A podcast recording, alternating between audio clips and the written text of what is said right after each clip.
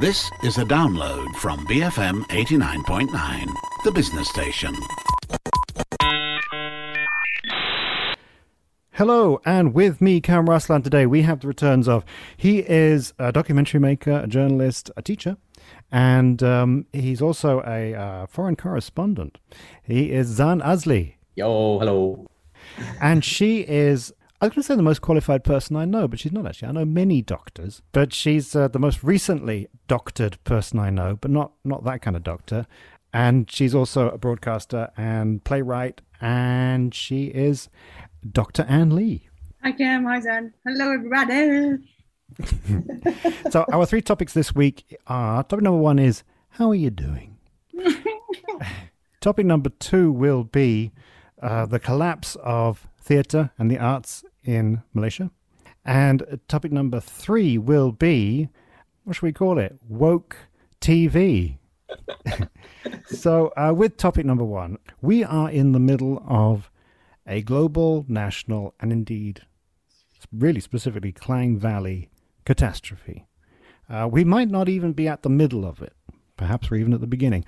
The pandemic, obviously. And this time last year, the numbers were it could have been one, two, zero. Yeah. Um, it's an astonishing climb, and um, uh, the whole world is in it. You know, there are images coming out of Malaysia of hospitals trying to cope, cemeteries being filled. It's really quite horrifying, and I and I don't know about you two, but it it kind of feels getting closer to me. the, the, the strange thing is also that although I, I am aware very much of the COVID crisis and people queuing up, hoping for financial and food relief, there, there's a degree of separation for me. While the catastrophe is happening, I am also enjoying the Euros football. I'm also able to live a certain kind of normality and enjoyment in the midst of this catastrophe. And and I want to know if you if you feel disconnect as well. And I, I want to know how you're are you coping? Because suicide rates are going up, and I am beginning to feel a sense of panic. So, how how how are you two coping? Zan, you you have a young family. Mm-hmm. Um, you've been reporting or opinion pieces for Redhead Foreign Devil News Services. Um, how are you doing?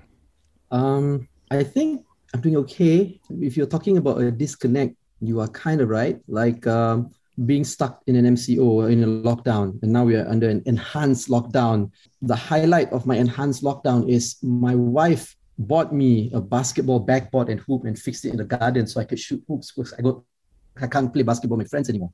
And that's that's that's my life, you know. Uh, and like you say, but the numbers are high. People are dying. People are putting up, hoisting up white flags. And at times I get worried too especially when it comes to work. Like you said, I've got a young family, I've got to support my family, I'm self employed. I, I, worry. I do worry because I think that if the lockdown continues till end of the year, I'm going to be in trouble next year. So I, I do, I do, I do have these worries at the back of my mind, but you know, I'm still ordering Japanese sushi to be delivered to my house every once in a while. Mm. You, you, know what I mean? Mm. Uh, yeah, and I do face that, that that that conflict too. I feel lucky, but then maybe a bit of guilt too, you know. Mm. Kam. yeah, I, I, that, that, I think that describes me as well. Anne, how about you? You you look after people too. Uh, yeah, I look after uh, two elderly folks. Uh, that's my primary kind of function at the moment, uh, supported by um, some research work uh, in terms of income and savings. But I think that yeah, I mean, for middle this sort of pandemic is really showing up the best and the worst in so many areas. Um, I mean, for I consider myself card carrying, if there were such a thing, member of the middle class, middle upper class, even you know, depending on on how uh, these things are, are, calculated. And in being in Taman Tun, Dr. Ismail, uh, this, this, is very much uh, uh, an area that is will be considered in that framework. But going around in the car and just walking also, yeah, there's some bendera putih that even in Taman Tun area is possible to see.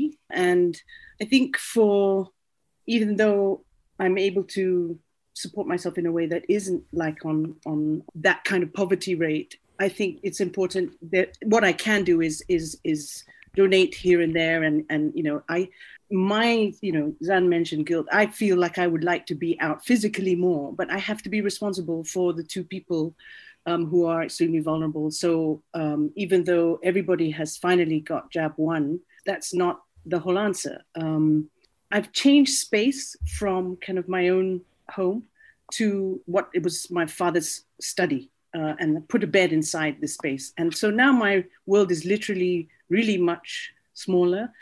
And there have been times when, you know, I count all my blessings and I have many blessings, but even then I can get very down hmm. about mm. what's happening. And it's not just about COVID, of course. I, and I don't feel just the sadness and sorrow or the the guilt. I'm just I'm also furious actually about, you know, the kind of what are the words even?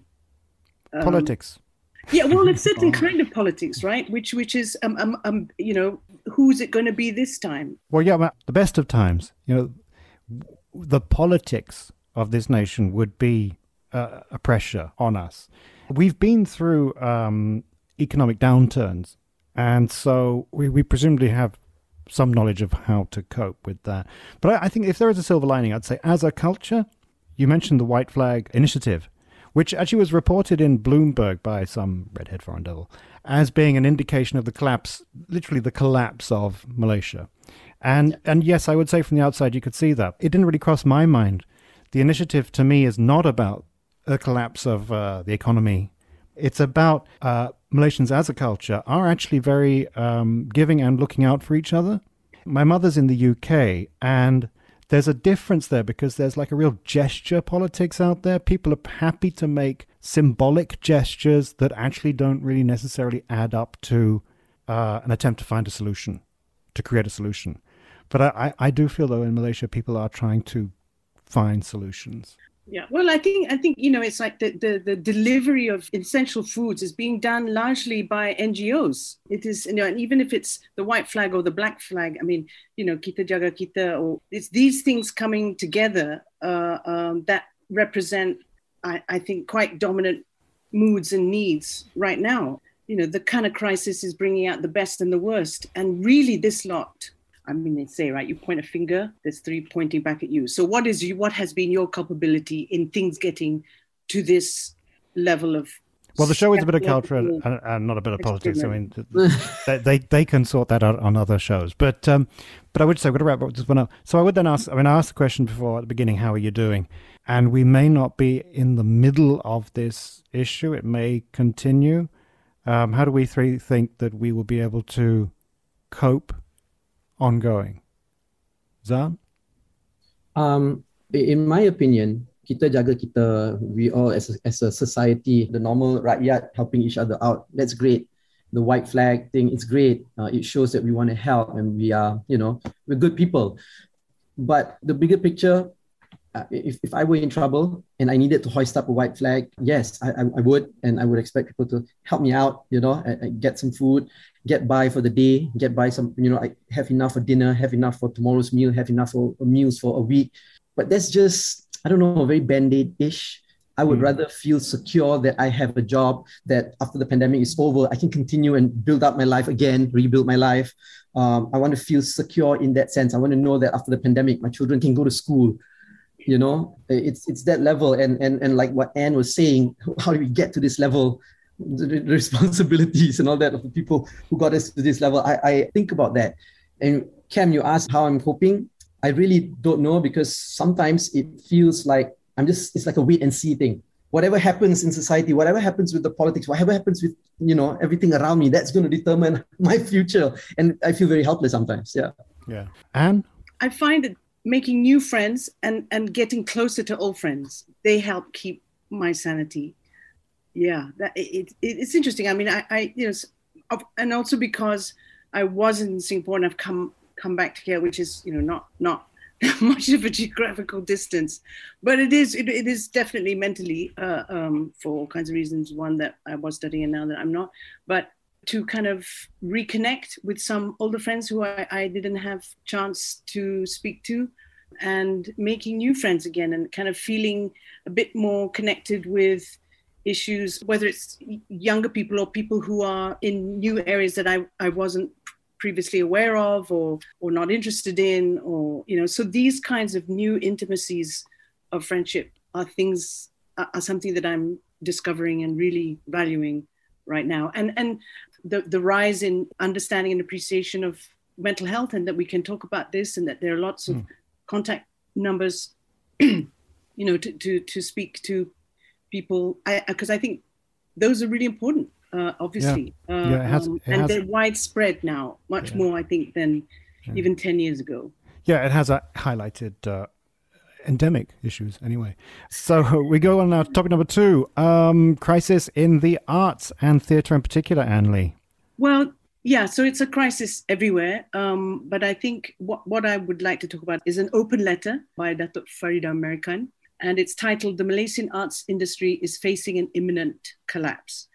And th- this is addressed to the National Security Council director, to the Minister of Communications Multimedia, and the Minister of Tourism, Arts and Culture. And it's available on the eksentrika.com site to read it in full because I'd love to read it in full now.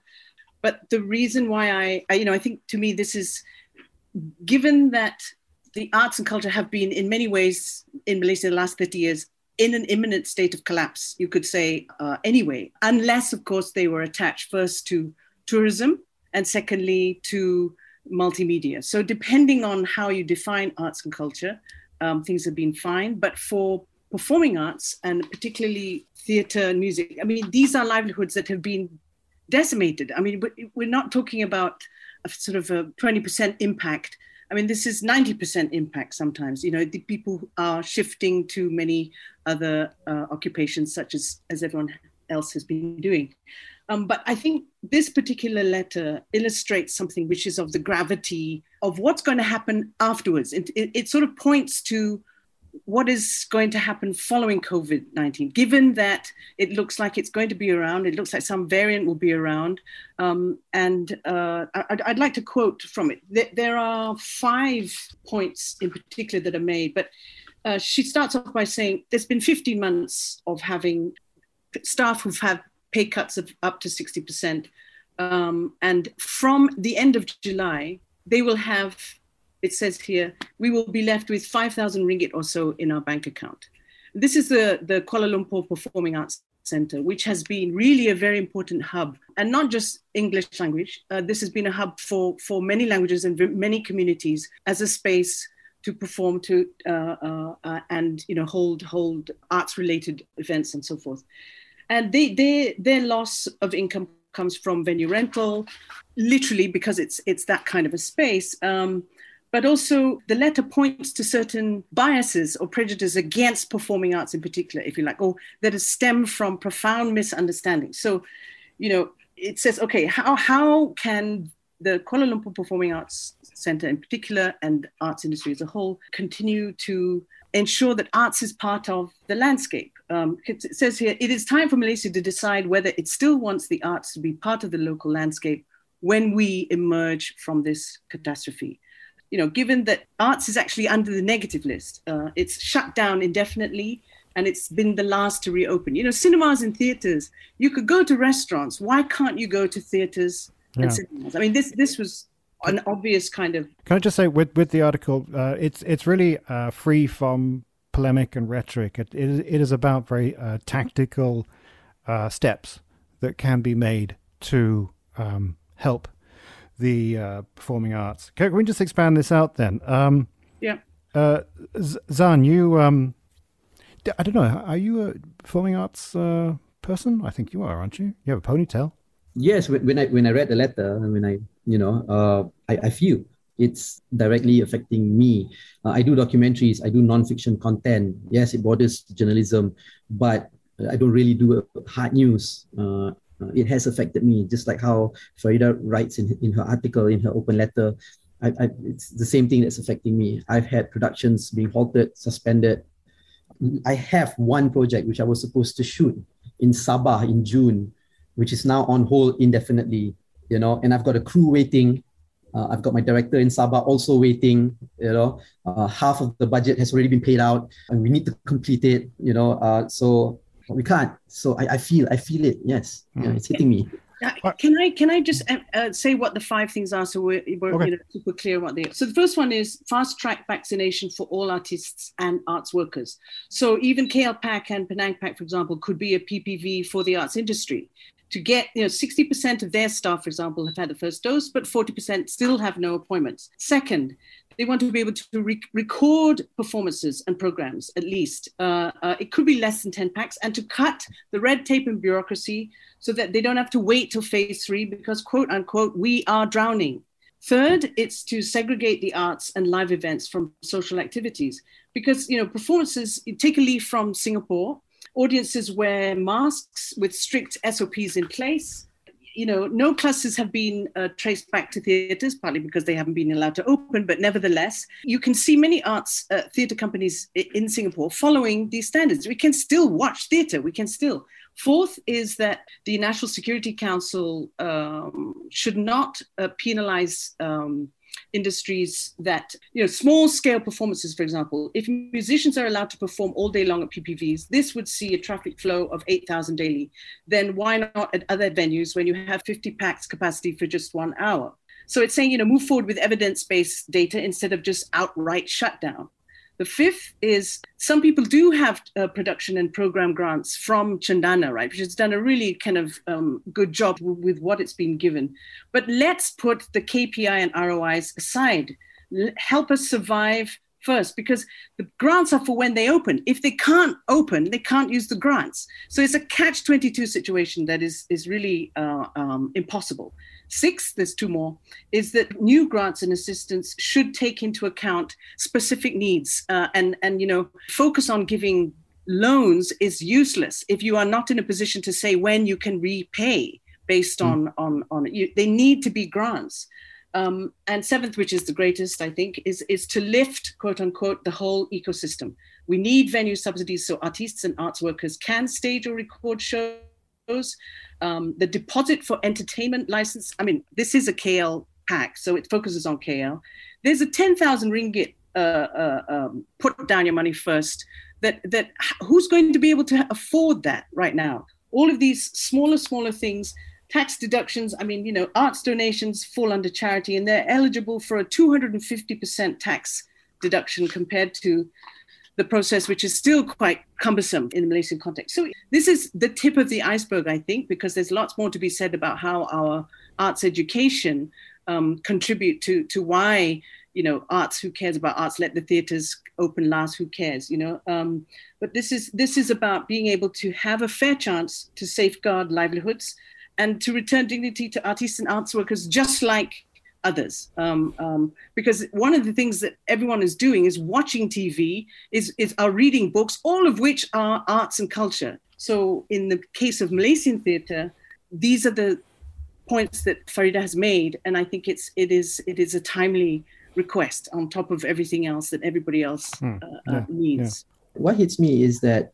we actually have enough information and data to actually come up with proper SOPs, proper guidelines for these industries to actually open up and, and, and continue and operate. We have enough. We have enough information, right? Even for uh, for for my industry, production industry, you know, you can you, you can come up. We have enough information to come up with proper guidelines for us to go that face by face. you know what I mean? Yeah the authorities in this country um, have historically been, they've shown themselves to be Philistines. I mean, no, sorry, not Philistines, that they want to promote uh, an image of Philistinism.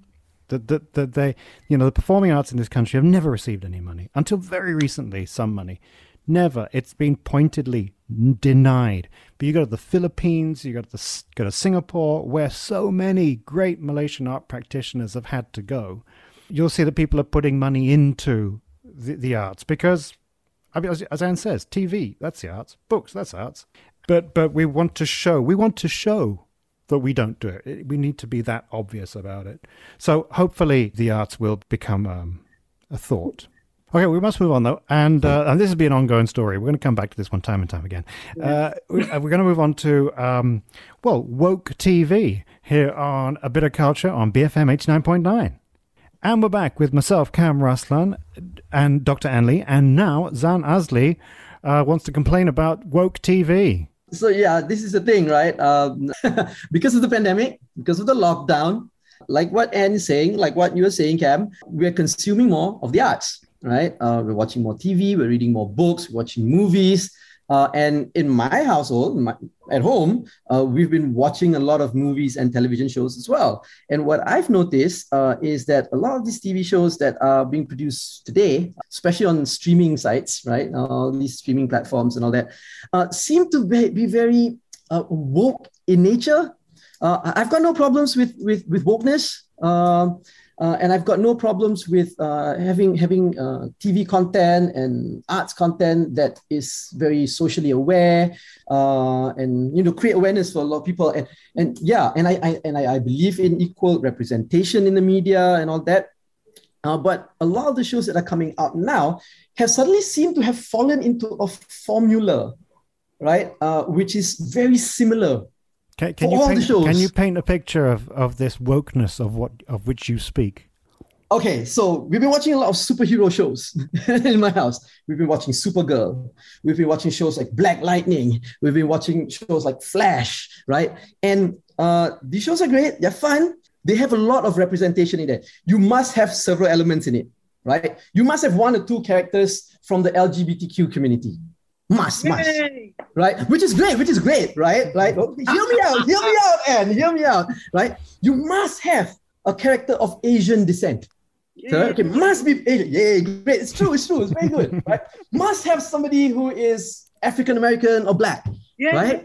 Yeah. you must have someone who is uh, Hispanic, right? Yay! Yay! Uh, gender representation. You must have women, uh, men, uh, you know, non-binary characters. You must have all of that, which is great, Yay! right? And like shows like Supergirl and shows like Black Lightning, when they first start out, in the first season. It's great. And you watch this, oh my God, representation. And now I get to see all kinds of perspective. There's diversity, right?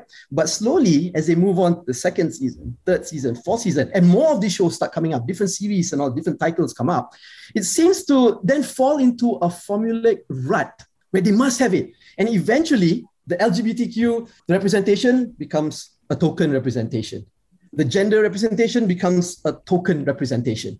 Uh, the racial representation becomes a token representation because you need to. And it eventually becomes very preachy and sometimes even trying too hard, right?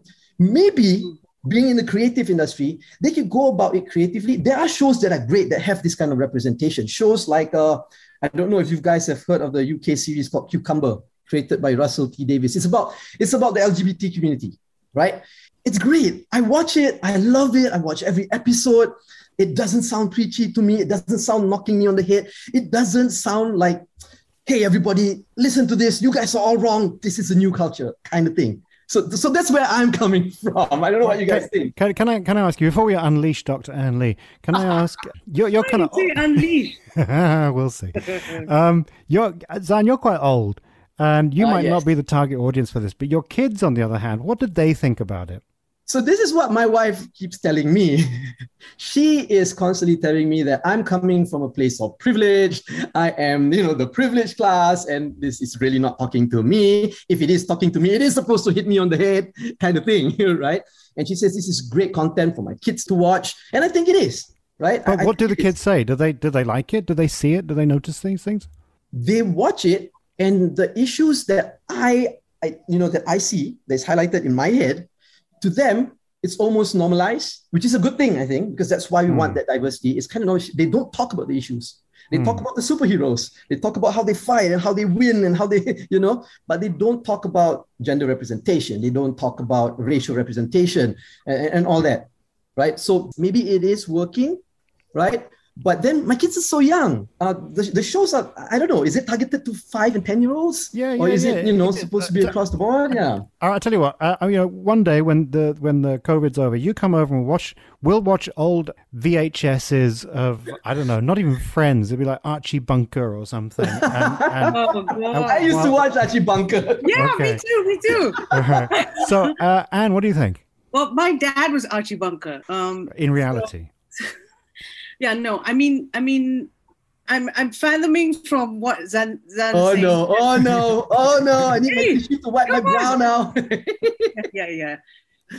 see, I have hardly watched those shows that you mentioned in terms of like Supergirl, or I haven't watched those at least uh, not in a while. But of course, you know, we have there's awareness around what what these shows are, and we've said already that you you were saying that it is welcome, right, to have more variety and diversity and representation.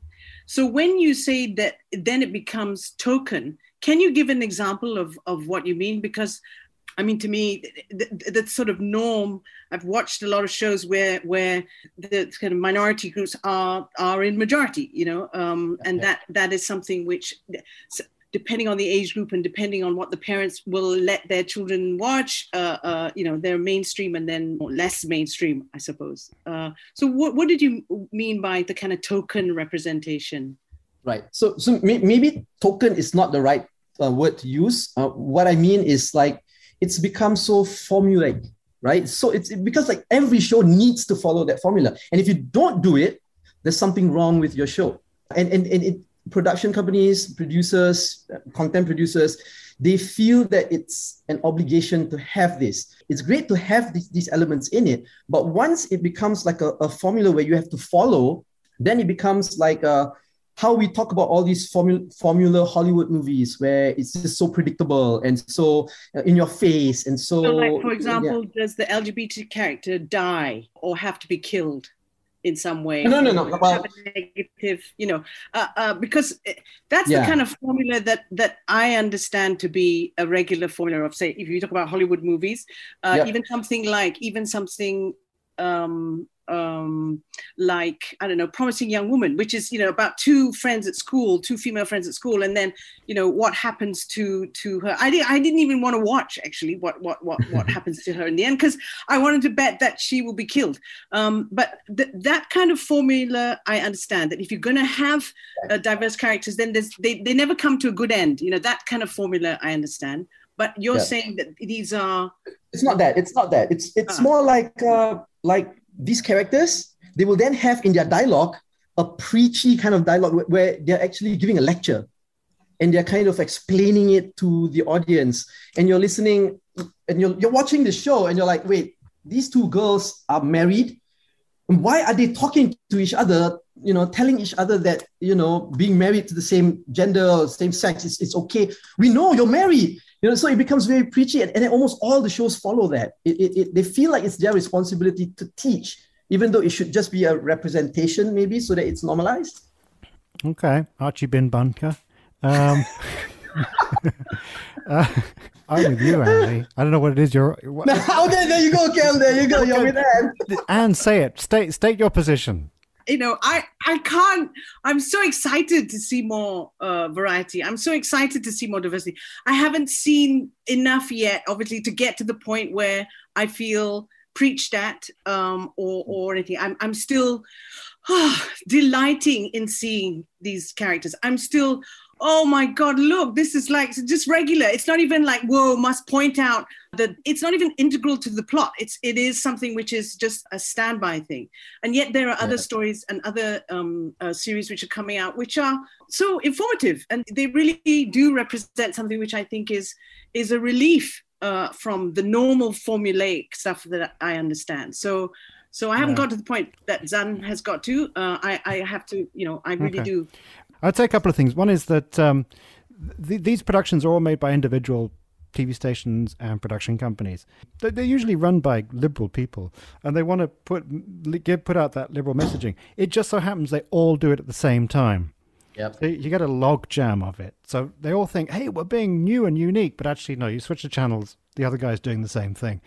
Uh, the other thing is that uh, you know in this represent, representation wars, and uh, the culture wars are actually happening. We mentioned Archie Bunker before. They're actually happening between, in America, between uh, usually a man, women as well, older men and women, and the shouting at the TV. Because it's like representations. There's actually one community that is absolutely never represented, which is the red hat wearing Donald Trump crowd. They actually don't see themselves. And I think that it's actually a, a one of the reasons point of anger for them is that they don't really see themselves ever portrayed as anything other than redneck racist murderers, which might be what they are, but but perhaps they're being painted into that corner. Yeah, and you know, if we're talking about domestic TV vis-a-vis Netflix TV, we don't have that kind of uh, diversity at all, right? Not all, all the right. Zan? I mean, the, the characters that you mentioned, um, we have very stock characters, we have very stock stereotypes, and uh, um, usually, yeah, you, you Yeah, can, just- say those formula, formula are really clear, right? But, but can I mention one last thing? Um, there, I, I tend to watch. I've watched a lot of uh, British TV dramas, uh, murder mysteries. I like them, and they they do the, the thing that you're talking about, Zan. I mean, they'll always have an Asian family. Asian from the British context means Indian. They'll have Indians in there, and it's like, okay, cool, they're Indians. But one thing that they will always do is script writers will always portray them as, you know what, these brown people, they're just like us. So they they they denude them of any of their Indianness, and they become just sort of brown faced Anglo's. And it's like, oh, they're just like us. And often they give them actually Anglo names as well. Invariably, they give them Anglo names. Like, why'd you do that? Why not they be actual Indians? Just you know, just being Indian. Um, they never involve the actors in the process of the creation of the character. Uh, But and the thing that and upsets me actually, I mean, I like to see the actors getting a job, cool. But what upsets me is that when you do see the Indian or black uh, character, you know full well they did not commit the crime. They will never be the baddie. And for so for me, as I'm watching it as a drama, it's like well, we can scratch two people off the list of the potential suspects because the the the crime actually continues to exist in the white world, and these other people don't re- they're not really part of that. But okay, well, um, do you and then long may this last, Zan, as we, we move on. I mean, would you like to see more of this or less of this? what do you want to see? You're complaining about it. What do you want? What do you want? I, I want I want to see it so normalized that um look, I'm going to give an example of a really good one that I like, which is Cucumber, a British TV series called Cucumber. It's about the it's about the LGBT community in the UK. When I watch it, I don't think about the LGBT community. I'm thinking about the characters, what they're going through, the relationship problems that they have, the relationships that they're going through, their lives, their relationship with their parents, with their family, their friends, their their entertainment, and and that to me it's more normalized, right? Uh, rather than being told and knocked on the head, hey, accept us, that kind of thing. Can- but I I- know it's a stage by stage thing, lah. Of course, yeah. Okay, but your your parents, right, back in the day, not so very long ago, were they watching Mind Your Language and enjoying that? Yes, they were. So was I. Well, you've moved on. You've moved on. Okay, so uh, we move on though to the final part of the show, recommendations, where we recommend something I think might be of interest. And my recommendation is very simple: it's get a cat. We got a cat uh, a short while ago. Uh, we had a cat before. He died very young, and we were heartbroken and devastated during the whole MCO thing. And we held off, and then we got another cat, and he's adorable. And life's better when you have a cat. Uh, actually, Malaysians, I read somewhere, and I don't, I've never been able to find this again.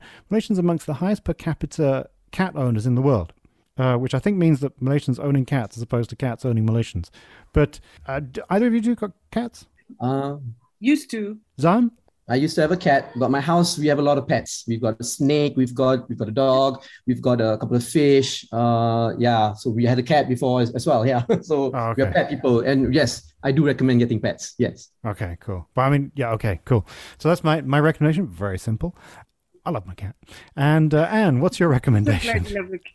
That's- oh, okay. Um, well, I'm, I'm sort of torn between two things. One is uh, Sabah from the Ground, the 2020 Elections and the Politics of Survival, uh, edited by Bridget Welsh, Villa, Shini Somiah, and Benjamin Y.H. Loh. Uh, it's that's just so I think it was launched uh, last last week, uh, but it's, that's not what I want to talk about. Uh, I would like to talk about segueing neatly to something called We Are Lady Parts or Lady Parts. It's Mm. uh, a six part series that was, I think, streamed on Peacock originally. It's a UK uh, series, but it's about um, Muslim female punk band, and it's it's it's very funny. The songs are great. I've watched it, I think, three times now, and it's all on YouTube. You don't need to pay. Uh, uh, you just just look for Lady Parts. Would, would Zan Azlee like it? Oh, I think so. Yeah, Uh, Maybe. Yeah. Yeah, can try right? I think you would. Yeah. I, I've heard great things about this show, actually. I really have. People are saying it's like the best thing ever. It's it is it is yeah it, it, it it's satirical of many things and yet the heart it, it's um created in by Nida Manzoor I noticed one of the executive producers is Tim Bevan so he's in there with something new again but it manages to surprise you know in, in the way that that uh, um, nice surprise as well as kind of all the things that you look for and heartwarming and funny. It's it, you know it's, it's, it's especially because it's a, it's a PhD researcher uh, who looks very straight laced and very sort of you know um, nerdy. She plays great guitar as well on the night. So the premise is how how how does she survive that? Because she also has terrible stage fright. Yeah, it's I okay. don't want to say anymore now. It's okay, so that's uh, this is. I hope. So yeah. th- we are. This is Lady what? Lady Parts. Lady Parts. If you yeah, you just Google Lady Parts or, or We Are Lady Parts. Uh, we Are Lady uh, Parts. Uh, it's it's the it's a six part series. Uh, okay. It's, each one is thirty minutes, so it's really you know bite sized and consumable and watchable and. Okay, so uh, all right, next, and then finally, uh, is it a he? Is it a she? Is it a cis normative uh, protagonist? It. It's Zan Azlee. What's your recommendation? Okay, I'm, I'm going to recommend uh, this new uh, local comic book series called Paradise Zero. It's a Malay comic book series. It's a science fiction comic. It's about a dystopian Southeast Asian world that is being governed and administered by a corporation. Uh, it's quite cool. It's very new. I think only the first uh, issue is out.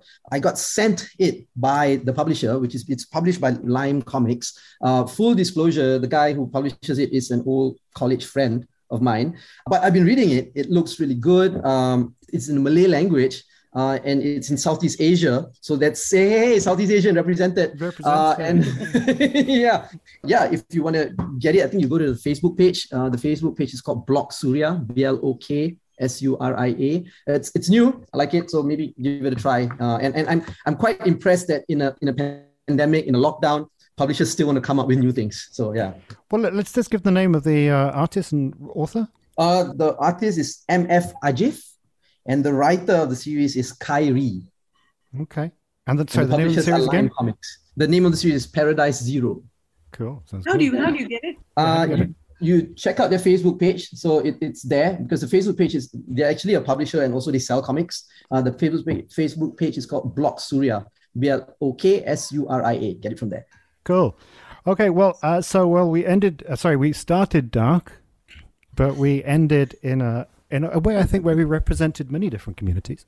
So uh, that that brings us to the end of this week's show, and uh, only remains me now to thank um, special honored guests, uh, Dr. Anne Lee. Thanks, Kam. Okay, Thanks, and, and Zan Azlee. Um, hey myself, uh, Kam Raslan. And so please join us next time for an, another exciting episode and representative episode of A Bit of Culture here on BFM 89.9. Thank you for listening to this podcast. To find more great interviews, go to bfm.my or find us on iTunes. BFM 89.9, the business station.